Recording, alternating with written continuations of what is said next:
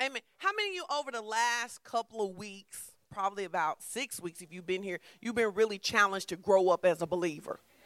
Amen. More challenges coming today. Amen. Turn and tell your neighbor, say, We will be a strong and mature church. We will. We'll be a strong and a mature church. That doesn't mean we'll be a perfect church, but it does mean that we're going to be a church that is committed to living in, victo- in victory, right? We have to grow up. I was thinking about this yesterday for those of you who were in the group and saw that Tina told us to come work out and you didn't work out. Boo to you. because today, those of us who did come and work out, we got the opportunity to stretch some muscles that some of us don't normally stretch. So this morning, Pastor Edwin and I we were talking about how sore our legs were. I asked Sparky, I said, Sparky, are your legs sore? He said, Nope. Know why his legs aren't sore? This is a part of his life. So in the beginning, when you're growing in the word, there are some things that are going to be sore to you. There are some things that are going to be uncomfortable and they're going to be painful to you. But if you keep doing it, guess what? You'll be like Sparky. You sore today? Nope. And so we have to grow up if we're going to be victorious. We're using our same hashtag from last week, hashtag prevailing church, hashtag FOC. For those of you who use social media, we want to, um, social media is just a great tool to be able to share um, what God is doing in FOC and what God is doing in your life. And I think the other week, Angel was sharing, and she had people inboxing her, asking her for the confession that Jen made, and like people's lives are being changed. And people need to know, you know, the Bible tells us to go ye therefore into all the world. Well, we have a, a means to do that that they didn't have to do back in the Old Testament, in the New Testament, right? Like we have social media where you can go into all the world. And so if you use your social media for something powerful to change lives, amen. So our hashtag again this morning are prevailing um, hashtag prevailing church and hashtag FOC. So we talked about how FOC is a prevailing church. We talked about how the whole body of Christ should be a prevailing church, right? That means that the church should be a place of victory. Tell your neighbor, say the church should be a place of victory. That means that you should come one way, but you shouldn't stay that way. It means that you may come, but like a year from now, you ought to be stronger than you are today, right? And, and if you've been coming to church for a year, you ought to be stronger in some areas than you were last year, right? And so, in order to do that, we have to be pushed. And it's so cool that we had this CrossFit workout yesterday because one of the things that we can acknowledge, Pastor Edwin and I walk, but one of the things that we acknowledge is that when we walk by ourselves, we don't necessarily push ourselves the way that a CrossFit workout would push ourselves, right? Well, some of you love God, but you don't necessarily push yourself to grow up the way that a prevailing church is going to challenge you to grow, push yourself and grow grow up. And so it's very important for us to make a decision to put ourselves in a position to prosper. Why? John 10 and 10 says that God came that you might have life and have it more abundantly. He wants you to live the good life. It says, but you have an enemy who comes to kill, to steal, and to destroy. Listen, I don't care what color you are. I don't care what your socioeconomic background is. I don't care where you grew up. You are a human being, and the enemy hates you and he is looking for any opportunity that he can to destroy you. And you know what he uses most? I told you this last week. He uses your flesh against you. He uses your flesh against you. Have you ever noticed that angry people seem to get in conflicts that nobody else gets into? angry people. Why? Because the thing in them draws them to things that will destroy them. You see what I'm saying? Have you ever known somebody who every time they pick somebody to date, it's a bad person? You're because you're always drawn away by what's in you. So the whole purpose of hearing a word that would challenge you to grow up is you begin to be able to identify what it is on the inside of you that the enemy will use to destroy you. Right? So let's look at Matthew 16, 13 through 19. We use the same some, some of the same scriptures we used from last week. And I get it, it's not always easy. Um, you know, here's what I think we need to say to people that's really the truth that getting saved is not the end, getting saved is actually the beginning. And you know why God saves you? To do surgery on you. And so, really, it's more effective to say that the church is to, than to call the church a hospital. We really ought to say it's a surgery center. That it's a place where God brings you in order to work on your heart so he can work on those things in your life that the enemy would use to keep you from fulfilling your potential. So let's look at this. It says, um, when Jesus came into the coast of Caesarea Philippi, he asked his disciples, he said, Whom do men who do men say that I, the Son of Man, am?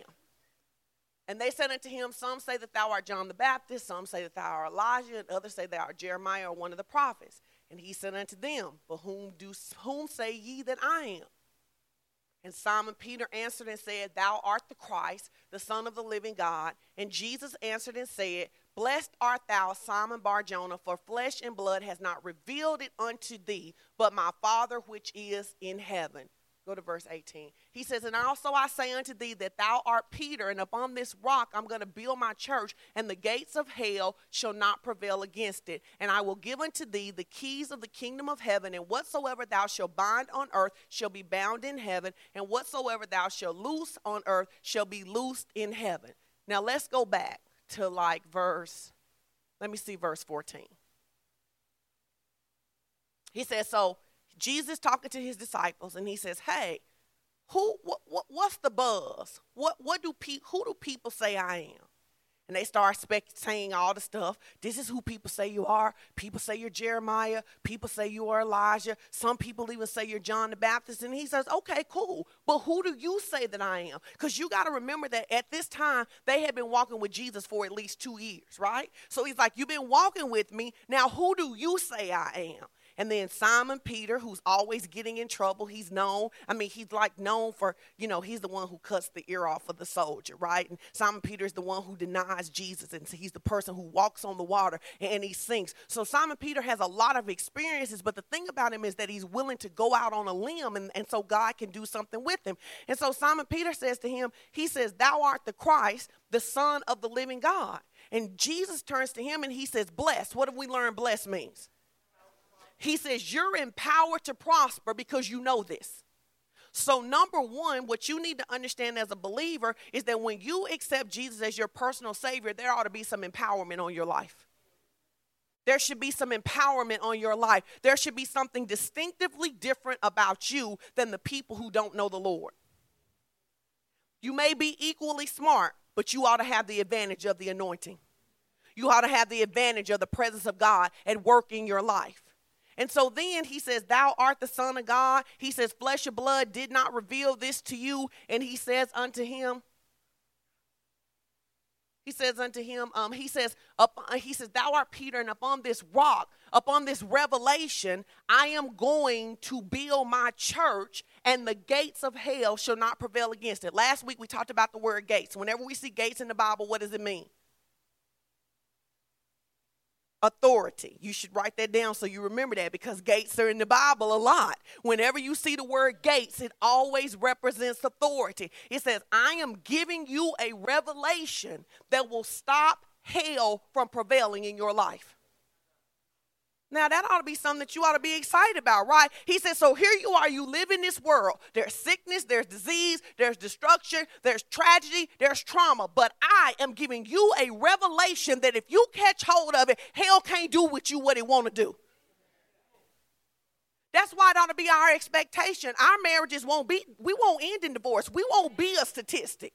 Our kids won't do the same stuff that we did. Our kid, it ought to be our expectation. Hey, we're growing our kids up in the word. Man, our kids aren't going to do the same things that we did. How many of you want your kids do the same stuff you did in high school? Most of you like, absolutely not, right? But you got to have a revelation of the authority you've been given as a believer to stop the works of hell against your family. Amen. So it says, when you read about gates, it means authority. We did these three points last week. I'm going to go over them again. It says, You are empowered, which means empowered to prosper when God reveals Christ to you. So there is an empowerment that comes when you accept, accept Jesus. And it's more than feel good. Like, it's really important for you to understand this. Like, this going to make some of you mad, but we in a good pruning season, so it's okay. Um, God isn't really concerned about your happiness because happiness is temporary. God is interested in doing work that produces joy in you. Because you can be happy at 9 o'clock in the morning, by 9 10 be aggravated. Right? God is not interested in your happiness because, in truth, what makes you happy and me happy from moment to moment is subject to change. He is interested in producing the power of God in you that produces joy. Joy is this peace, this consistency that knows no matter whatever I'm facing externally, it doesn't stop who I am internally. And it reminds me that no matter what I'm going through today, it is not my forever. Amen. I'm, I, may be going through today, but I'm not going to build a house here. And so, because a lot of people need, have measured their life on happiness, they don't do the work it takes to grow up. And so they do what they feel like doing instead of what they need to do. Because here's the revelation I had at CrossFit yesterday I need to go to CrossFit, I don't just need to walk because CrossFit challenges me in a way that don't make me happy when I'm doing it. It didn't make me happy. Now some of y'all look like y'all was happy. I was not happy. I just want I just wasn't gonna be the first one quit. And sometimes you need to hang with a group of believers that what's happening to you don't really make you happy, but you just like, I'm not gonna be the first one to quit. I'm gonna keep going till something grow up on the inside of me. I ain't gonna be the first one to quit. You look around hoping somebody go quit, but as long as they don't quit fasting, you go quit. You ain't gonna quit fasting. As long as they keep praying, you go keep praying. You need to hang with people who bring the champion out in you, not people who let you be mediocre. And see, the problem with the people I went yesterday is that they got champion oozing all through them. I was not going to quit. I was gonna pass out first. I promise I was gonna pass out. I thought I'd go pass out a couple times too. But that ought to be your mentality spiritually. It ought to be your mentality spiritually that who you are today is not who you'll be on December 1st. And who you are on December 1st is not who you go be on January 1st. And instead of making excuses about your humanity, you're going to start talking about how powerful you are in Christ Jesus. And maybe what your humanity can't master, the power of God can. Amen. So you are empowered when God reveals Christ to you. Number two, the revelation of Christ is the power and authority on which the church is built. If the church is not built on the power of God, we are just a good morality school. The church should be more than a morality school. I said this last week. You should not want to go to a church that you can live any kind of way and don't nobody know you live any kind of way. I don't want nobody in my business. Good. I'm to talk to you about that later. There's some scriptures that talk about people who don't want nobody in their business. In fact, the Bible says this the Bible says if you won't open yourself to instruction, you're a fool. Because you don't know everything. And you need some people who are going to help you grow up and to give you instruction. Have you ever met somebody who knows everything? Now maybe that's you. Don't raise your hand and say it's you. But if you've ever met somebody who know everything or they think they know everything and they really don't know everything, and it's like the first time you showing them how to do something, they see you one thing, they're like, I got it. I got it. No, you don't have it. Right? None of us have it when it comes to growing up in God. There are still some things we all need to do to grow up. Number three, this is my favorite one. The depth of your relationship, I mean, your revelation, the depth of your rela- revelation will determine what hell is able to do to you. See, champion believers aggravate other believers. Just like champions aggravate real people. Have you ever noticed that? Champions aggravate the mediocre. Have you ever noticed that if a team is the best, whoever becomes the best team, that all the average people start to hate them? I don't mean you hate them because that team was a rivalry of your team before. I mean it's just something on the inside of some people that hate a champion. And the moment somebody becomes a champion, they want them to fail. It says a lot about you if you want champions to fail.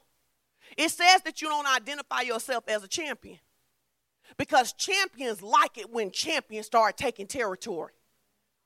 And so, what we want to be is we want to be the kind of people that we start to grow up in God that we get us some endurance and some resistance and some ability. And really, I love it because if you read Corinthians, you will see that uh, the Apostle Paul makes a lot of correlation to exercise. And after yesterday, I got a fresh experience on why. Why? Because here's the thing just like when you go to work out, you have to press your body. When you go to church and there's real teaching, you have to press your body to sit, to hear, to stay focused. You'll go to the movies and not go to the bathroom. And you'll go to church, and 10 minutes into the message, your body starts saying, You got to go to the bathroom. You got to go to the bathroom. Check your phone. What we go have for dinner? What we go do next? It is your opportunity to discipline yourself to grow up because if you don't get endurance, you'll never be able to live as a champion. A lot of times when you have evenly matched teams, what determines who wins is who has the greatest endurance and the strongest mentality. It is the person who refuses to lose. You got to make the decision that you refuse to lose. Maybe your money funny today, but you ought to be like, that's not going to be my story forever. And maybe my marriage is struggling today, but that's not going to be my story forever. And maybe whatever's going on in my life, but that will not be my forever story because I'm doing the work to change it. Amen. So once we have accepted Jesus as part of the, of the church, we, be, we become a part of the body of Christ and the church, and we are called to join with a local ecclesia. Ecclesia is just another word for church. We're supposed to be a part of a church. And not a church that makes us most comfortable, and not a church that makes us feel warm and fuzzy, but the place that God calls us to. The place that makes us better. When you leave church, if you don't have something in you that wants to be better,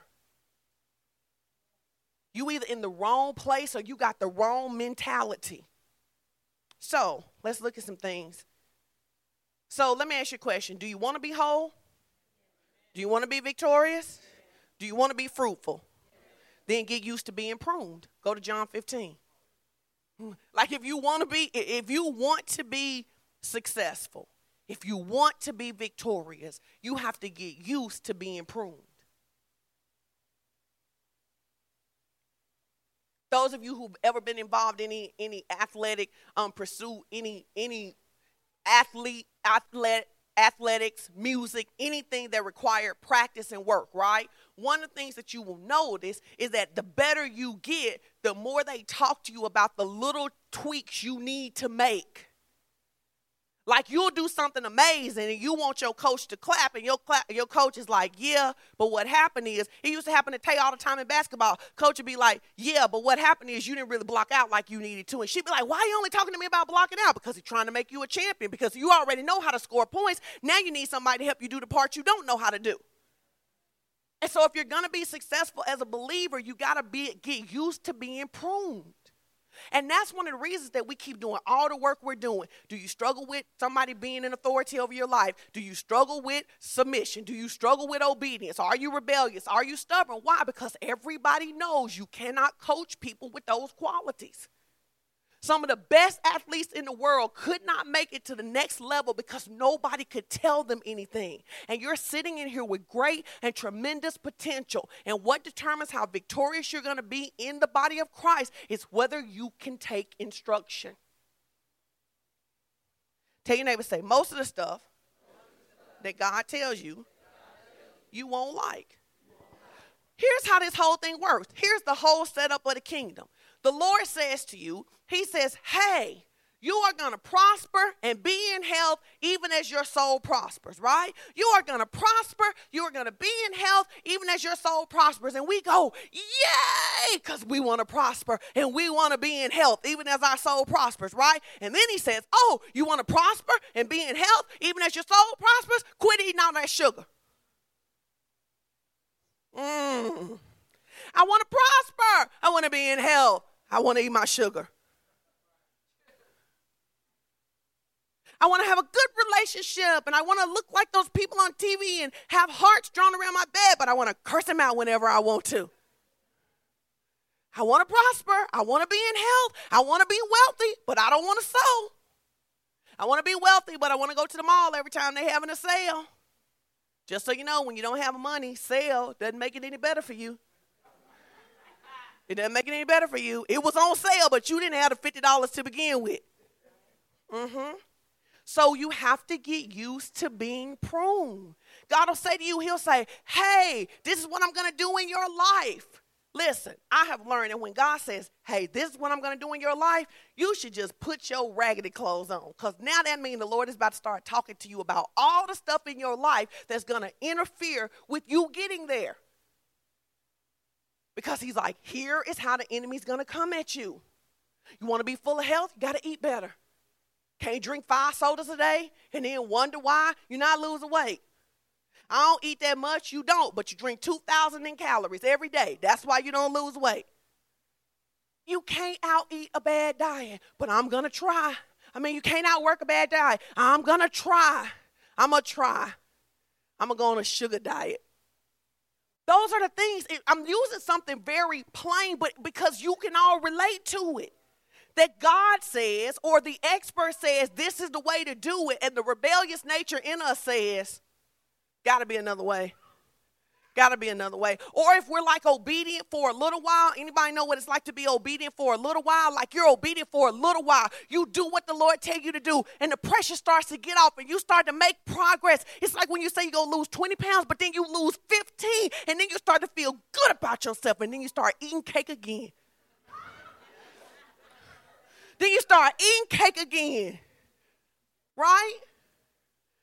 So we have to get used to being pruned. We have to develop the kind of character that understands that because God loves us, He's going to talk to us about us.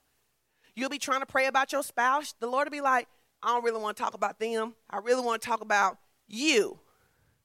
Well, I don't want to talk to the Lord. I'm calling my best friend because my best friend will talk about him with me. I want to talk about my boss. Oh, no, no, I don't want to talk about your boss. I want to talk about how you could respond more effectively to your boss. Mm, amen. I want to respond more effectively to my I don't want to respond more effectively to my boss. I just want to get promoted or transferred. And then you get promoted or transferred and you end up with a boss just like the last boss that you had because you didn't learn the lesson. Tell your neighbor, say the lesson you don't learn, you will see again. Turn tell your other neighbor, say, for real, the lesson you don't learn, you will see again. John 15. You just keep seeing it. And this is what I always say about God. God is so good, he won't tell you that you're in the fifth grade for the 15th time. He just he just keeps sending you a different teacher different teachers show up and you like and then he, sometimes you don't even recognize it's the same test you got to begin to say to yourself the children of israel they took a third uh, they were supposed to be a 13 day journey i think it was 20 day journey whatever it was and it took them 40 years and it took them 40 years because they kept murmuring complaining now they've never been there before the lord would say go this way they say why should we go this way so we don't want to be that way. John 15, it says, I am the true vine and my father is the gardener. He cuts off every branch in me that bears no fruit.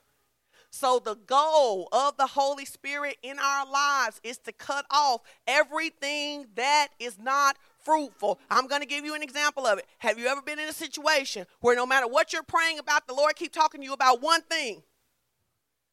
That's the branch he's trying to cut off. You want to talk about money and promotion and vacation. He want to talk about attitude. You know what I'm talking about? Have you ever been in that situation before? That's when God is trying to prune you. He's like, I'm talking to you about this because this is the thing that is going to hold you up if you don't deal with it. And if you look back over your life, this is the thing that has held you up in the past. Amen? It says, He cuts off every branch in me that bears no fruit. Go ahead, let's make this confession. Say, Lord, Lord feel, free feel free to cut me up. And if you get used to being cut and you realize that the cutting is for your good, you won't fight the process so much. God is just trying to help you, He's just trying to help me. Let's look at the next verse, verse 3. It says, You are already clean because of the word I have spoken to you. Remain in me, and I will remain in you. No branch can bear fruit by itself, it must remain in the vine. Neither can you bear fruit unless you remain in me. You know this when you get flowers and you cut them away, I don't care how pretty they are, the moment you cut them away, they start to die. Don't pull back from the Lord because you don't like what He's talking to you about.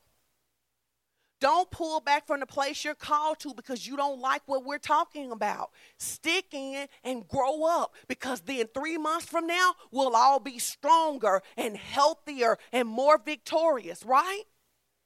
Because do you know, like, let's just go back to something as simple as diet. That in reality, a lot of the sickness that we pray about, if we clean up our diet, we wouldn't even have to pray about it. Like, type 2 diabetes is preventable it's based on what you put in your mouth. Do you know why we struggle with what we put in our mouth? Because we're not disciplined. Do you know what we struggle, why we struggle with what comes out of our mouth? Because we aren't disciplined. You only cuss because you're not disciplined. And I know because there are people who cuss every place but some place. Every place but some place. And if you can cuss every place but some place, you could curse no place. But in some place, you put on your extra discipline. And then other places, you take it off. Some of you go off at home in a way you would never go off at work. You know why you go off at home like that? Because it's tolerated. At work, they call the people on you. They be like, no. Come, yeah, we need you. Come take them. And so you want to be a disciplined person because disciplined per- people are victorious. And here's the thing you have to assign joy to being a disciplined person, or it's going to be grievous to you. Like, I found that a lot of people who eat right, who eat really, really clean, they don't necessarily love to eat clean. What they love is the results of eating clean. So it's like there are things we have to learn how to do, not because we actually love the process of it, but we love what the process produces in us. Right? That makes sense? So let's go to Romans 12, 1 and 2. We usually just go to Romans 12 and 2, but today we're going to look at 1 and 2. Y'all learn anything today? Say, I'm growing up. So I, you know, I can just tell my own stuff. So those of you know, you know that my other job, my day job, is that I'm a life coach. I teach people how to live their dreams, right? So when I left CrossFit, I was like, I really need to join this place not just any CrossFit. I need to join this place. But that means I'm going to have to drive 25 minutes to work out, right? So then I started justifying in my mind how I could just go somewhere else, right? But then I started saying to myself what I would say to my clients is that if you're serious, you'll find a way. Then I started thinking about I drive to Bentonville three times a week to take my daughter to dance. So I'm willing to drive to take my daughter to dance but I'm not willing to drive or I'm trying to find a way out of driving for the thing that I know I need to do. See, one of the things as parents is that sometimes we don't do the things that the Lord is telling us to do. Then we'll do we'll make we won't make a sacrifice He's asking us to make for ourselves, but we'll make it for our kids. And then sometimes God gives us an instruction because I feel pretty clear that the Lord told me to join that CrossFit up there. Why am I saying this out loud? So that people can hold me accountable. Because if I don't say it out loud, you're not going to know, and I'm going to be walking on my street instead of in CrossFit, right? That's part of being free, is being able to admit, here's a thing I struggle with, and if I'm going to get over it, I got to be transparent enough to say to you, this is what I should be doing, so somebody can hold me accountable for it. That's why if you struggle with certain addictions, you ought to tell some people because they'll help you. You struggle looking at other women, tell your wife. I bet she'll help you. She'll help you get free. She will help you get real, real free. She'll help you find you some freedom.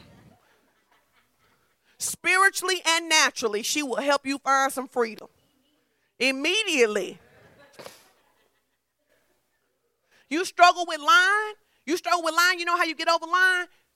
When you tell a lie, just start saying, such, such, such, I'm lying.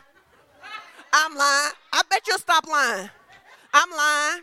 I don't know why I just told that lie. That's people who get free live in extreme ways.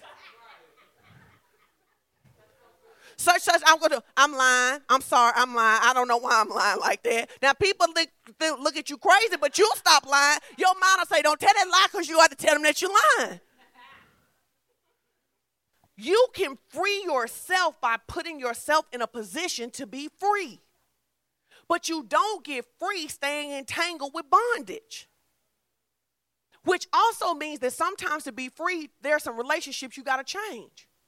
Listen, if you want to be amazing, you can't hang, spend a bunch of time with pitiful people.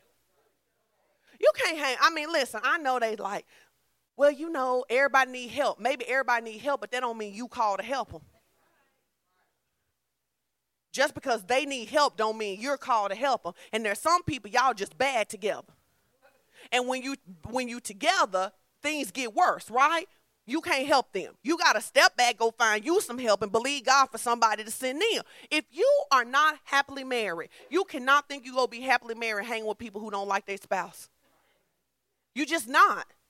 Even if y'all okay, you go over there with them. They talk about how much they hate their wife, their husband. You drive home, you talking about, by the way, I don't like when they do that. No way. I mean, you, you just have to know. And listen, if you like your job, you can't hang with people who hate their job.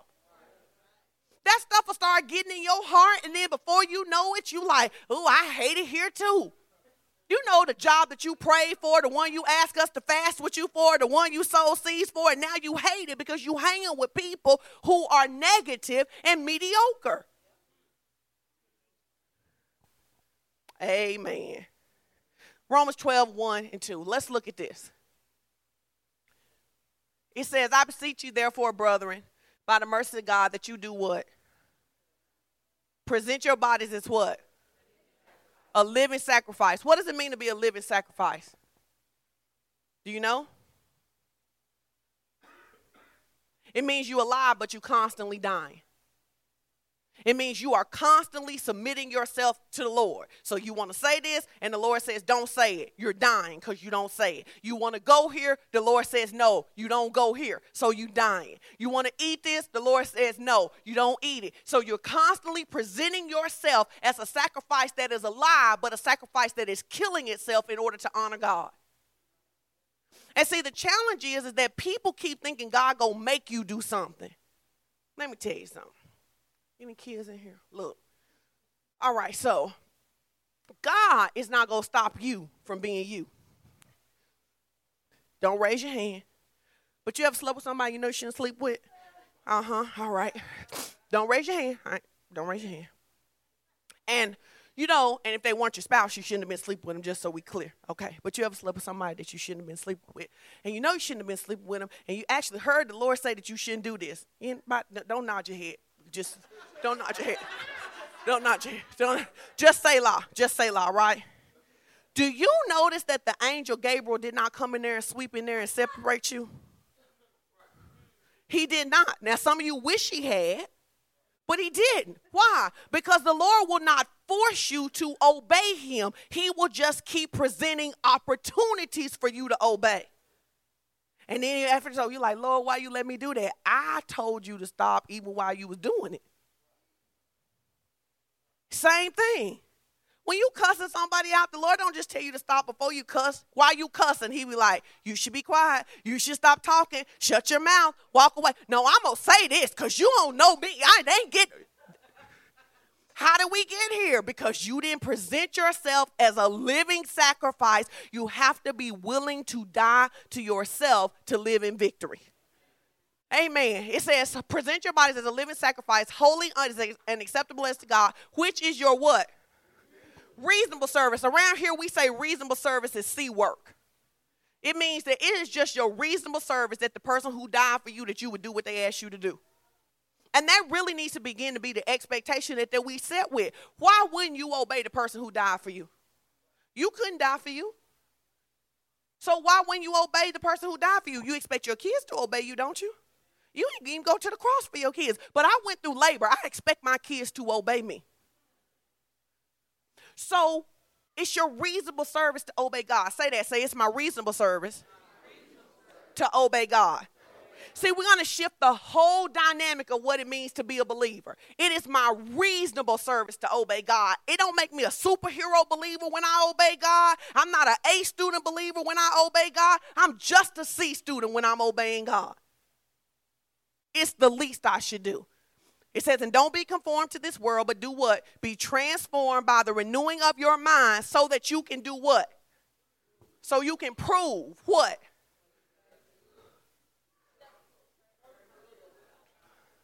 So even when God is saying, present your body, transform your mind, it's only so that you can live the good life. Say, God is always for me.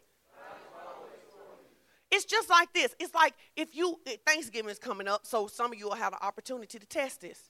There are foods that your family is going to cook that you know don't agree with you. They do not work with your body anymore.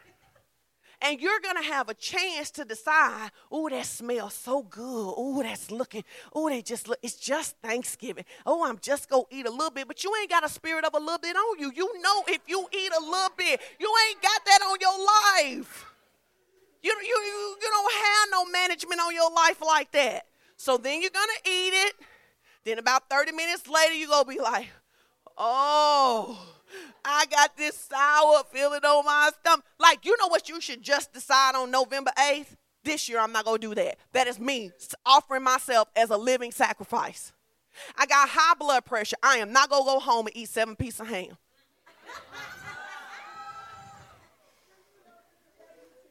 I'm a borderline diabetic. I will not sample every di- um, dessert that's on the table. I'm talking about how to be free. I know y'all want deep stuff, right? But I'm talking about for real. You want to be free? You don't want to be 30 taking medicine for the next 80 years of your life? Then you got to treat you. You got to learn how to cut something off right now. But it looks so good. Just because it look good don't mean it need to go in your mouth.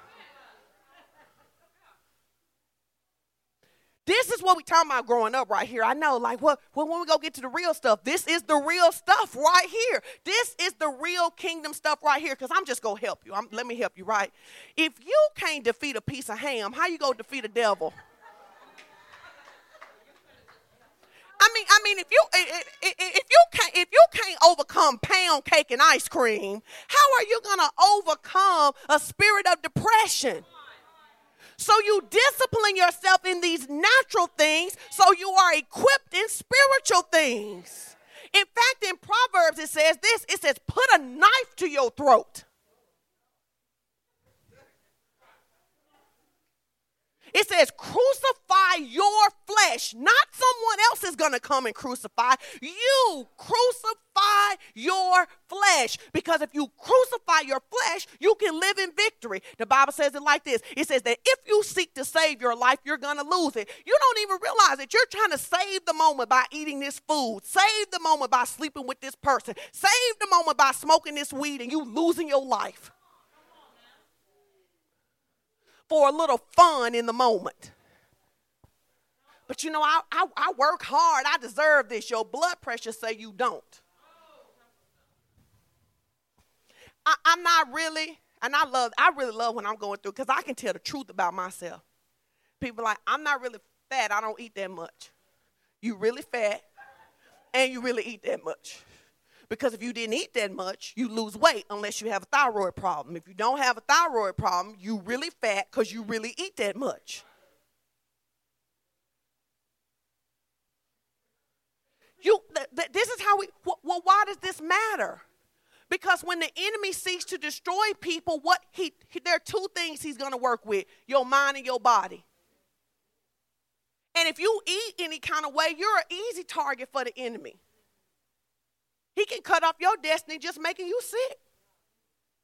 If you're a person who can't master your mind, then he just wear you out with depression and anger. You either depressed, angry, or offended every day. You can't hear the Lord talk about d- destiny because you depressed, angry, or offended every day. Somebody always looking at you. Somebody always did something to you. Those are indications that we have to grow up. I walked in the room. Didn't nobody speak to me? Did you speak? Did you speak? Maybe they just didn't see you. Maybe they just don't know you. I don't think she liked me. Why? Did you do something to her? Did you do something to her? Why would you walk in the room and assume somebody don't like you? Because there are things in your mind that need to be transformed. Say, we are victorious people. All right, we just got two more scriptures and then we're going home today because I felt like we had um stuff like this is hard to hear. I mean, don't nobody want to hear that. Your flesh don't want to hear that. Your, your flesh just want to be like, we gonna be blessed in 2016. Shout hallelujah. Uh, we go no, not if we don't live right. you're gonna live the same life you lived before. I mean, it's the truth. Our flesh just want the party. Woo, the blessing of the Lord is all over this place. What about what you got to do to even receive the blessing? You like, Lord, if I could just get me a million dollars, you treat it like the hundred thousand you got right now. Because until you change on the inside, everywhere you go, there you are. You drink cheap Walmart wine now, but if you had a million dollars, you'd just be bragging about how you're spending $10,000 a bottle on wine because it's what's in you.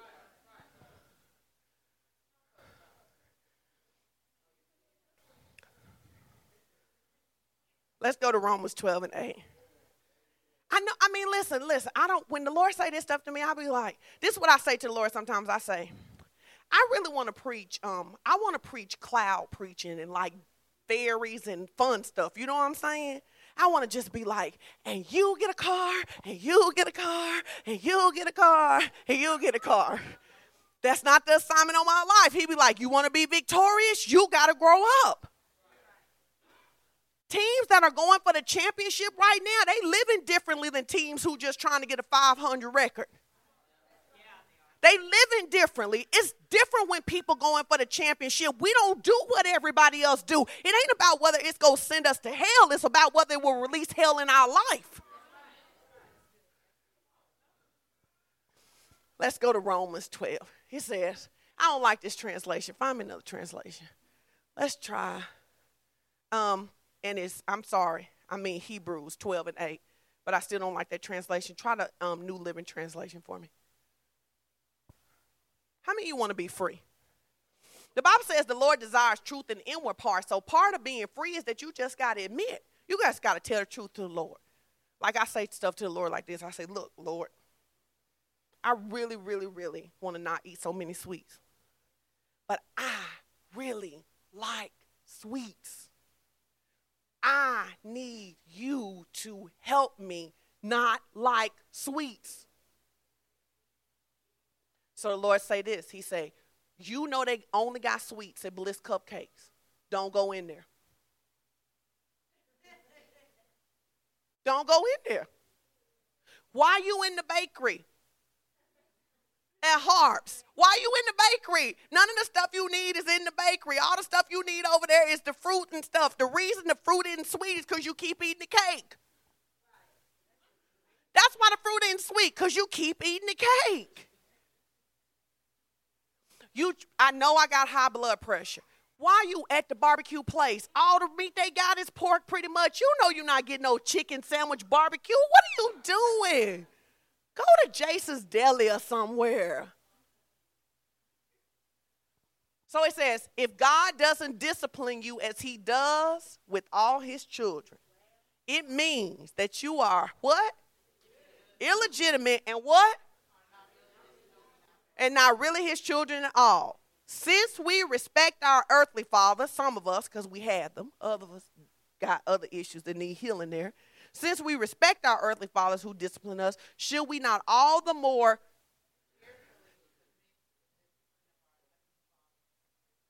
should we cheerfully submit? Now, how many of you can say we uh, you need to grow up on a cheerful submission? I, I, right. So here's an error we can all work on for the next the next month. Let's joyfully submit. When the Lord says you know to X, you just be like, okay. Because as parents, you get salty when your kids have a bad attitude when you tell them no.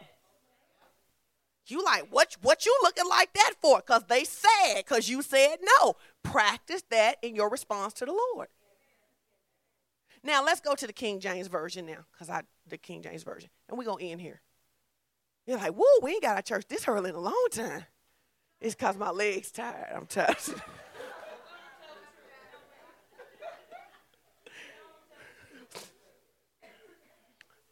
okay, going to the King James Version. I love this. I love this right here. I, you have to read it nice first, but you this translation. Let's read it together. Ready, read.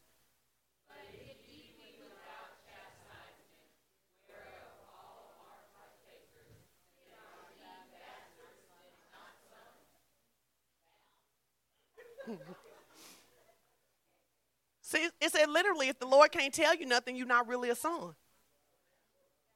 You can't just be, and, and, and this is a mark of illegitimate children. That illegitimate children want their father to give them prizes but not instruction. Illegitimate children be like, I need you to pay this for me, but you don't have the right to correct me. I need you to take care of this for me, but you can't tell me nothing. And the Bible says that if you, it says, it says, which we are all partakers. It means that if you in the family by God, you get checked. That's what it means. It says no matter how wonderful everybody else thinks you are, how amazing you think. In fact, there'll be situations where you will think what you did was amazing, and the other people will too, and the Lord will say, Yeah, I need you to fix this right there. I need you to fix this right here. We are you children of the Lord? Do you want to be? Are, you act like you didn't know. Let me ask again. Are you children of the Lord? Yes. yes. Do you want to live the good life? Yes. Then let the Lord correct you. I believe that one of the reasons that we have such a hard time being corrected, two reasons that we have such a hard time being corrected in this generation, is that number one, we have so many people who've grown up fatherless. And fathers correct differently than mothers.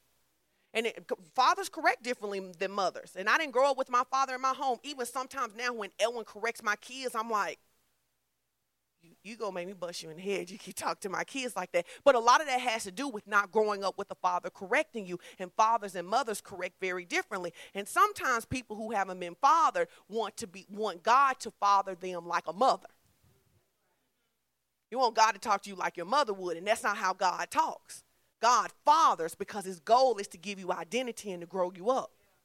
And one of the biggest challenges that we have is that we have tried to make things so palatable for people that we don't tell people the truth.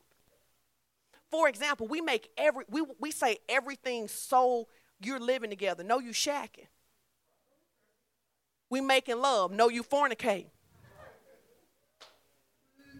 We, we, uh, we, we, we just free have sex outside marriage. No, you whoremongers. And because we don't put any steam with it, there is nothing to correct. It's like I'm free. I, you know, I mean, literally, just a, a couple of months ago, we had the whole walk of shame be made. Us, we go celebrate the walk of shame. You missed the video. It was out there. It was all over the internet. Like walk of shame. You know what the walk of shame is. When the day the morning after walk of shame and there was a whole video celebrating how amazing it is to be a woman on the walk of shame. Instead of saying the truth of it is at some point you all now want to be the sampler platter. At some point you ought to get tired of somebody sampling you. Somebody ought to pick you. You ain't gonna sample me to death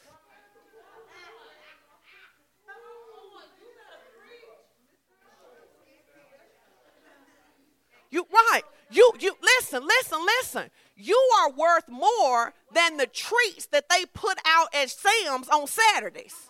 Everybody just walk by and pick one. That's not who you are. But when you don't know that, then you keep dabbling, hoping you go get a commitment. And no, and these men in here, if they're honest, they will tell you, don't no man pick a wife because she do all that stuff that Cosmo tell you that if you do, that's how you get a husband. That ain't how you get a husband. When a man pick a wife, he looking for somebody he can build something with. I, am I'm, yeah, me and y'all ought to be here. I'm telling men pick somebody they can build something with. They want a woman who make them better. And a woman who bow down don't ain't gonna make them better. He done took you on two days and you washing his clothes? Girl, boo. But when you know that you're worth, you don't let people treat you that way. And the same thing for you, men. Here's what the Bible says don't give your strength to a wicked woman.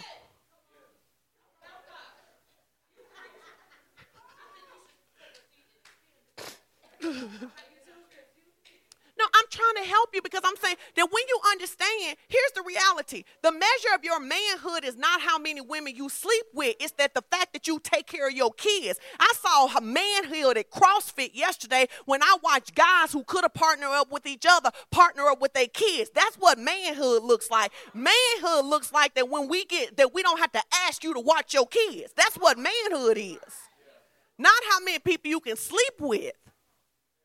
And I'm telling you that when you know your worth, you will stop giving away your strength to people you can't build nothing with. Then you wonder why your destiny is delayed because you keep dating chicken heads on both sides of that.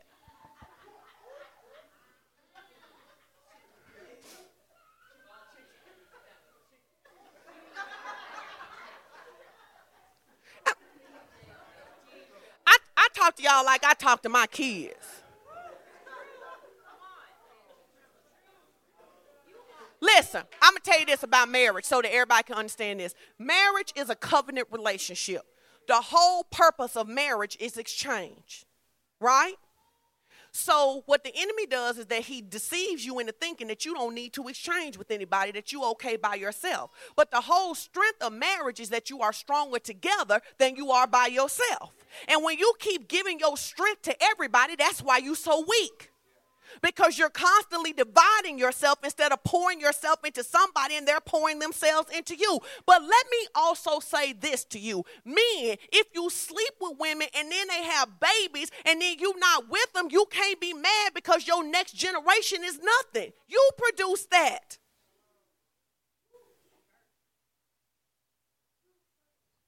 And as women,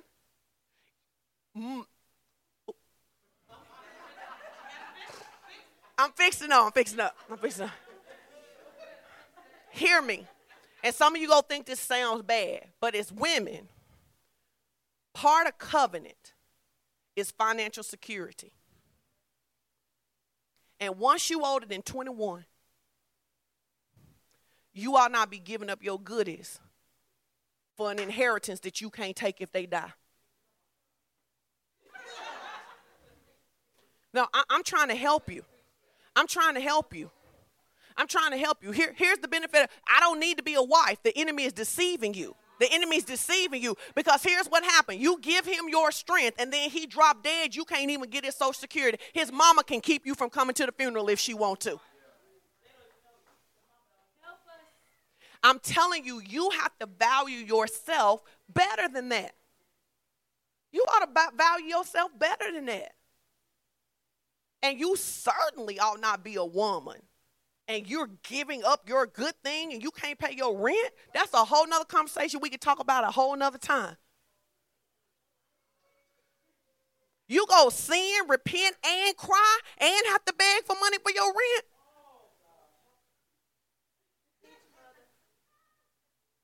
I'm just telling you. And those of you who are men, you should not live like that because one day you to have a daughter and then you mad. Guys, how many of you in this room right now are hoping to God that you can raise your daughter in a way that she don't let a man do her like you did her? I said, how many of men in here will admit that you are hoping you can raise your daughter in a way so that men uh, will not do a woman, do her like you did a woman? That's right. That's right. You, that ought to be your goal. That's how you break curses. That's why you have so many people now who jacked up, don't know how to be married, don't know how to be victorious and stuff, because you're doing things that are beneath you. It's beneath you. It is beneath you to let somebody sample you. It is beneath you, king, to give away your strength to a peasant. It is beneath you to do that. And, and, and you, we don't build a strong next generation doing that stuff.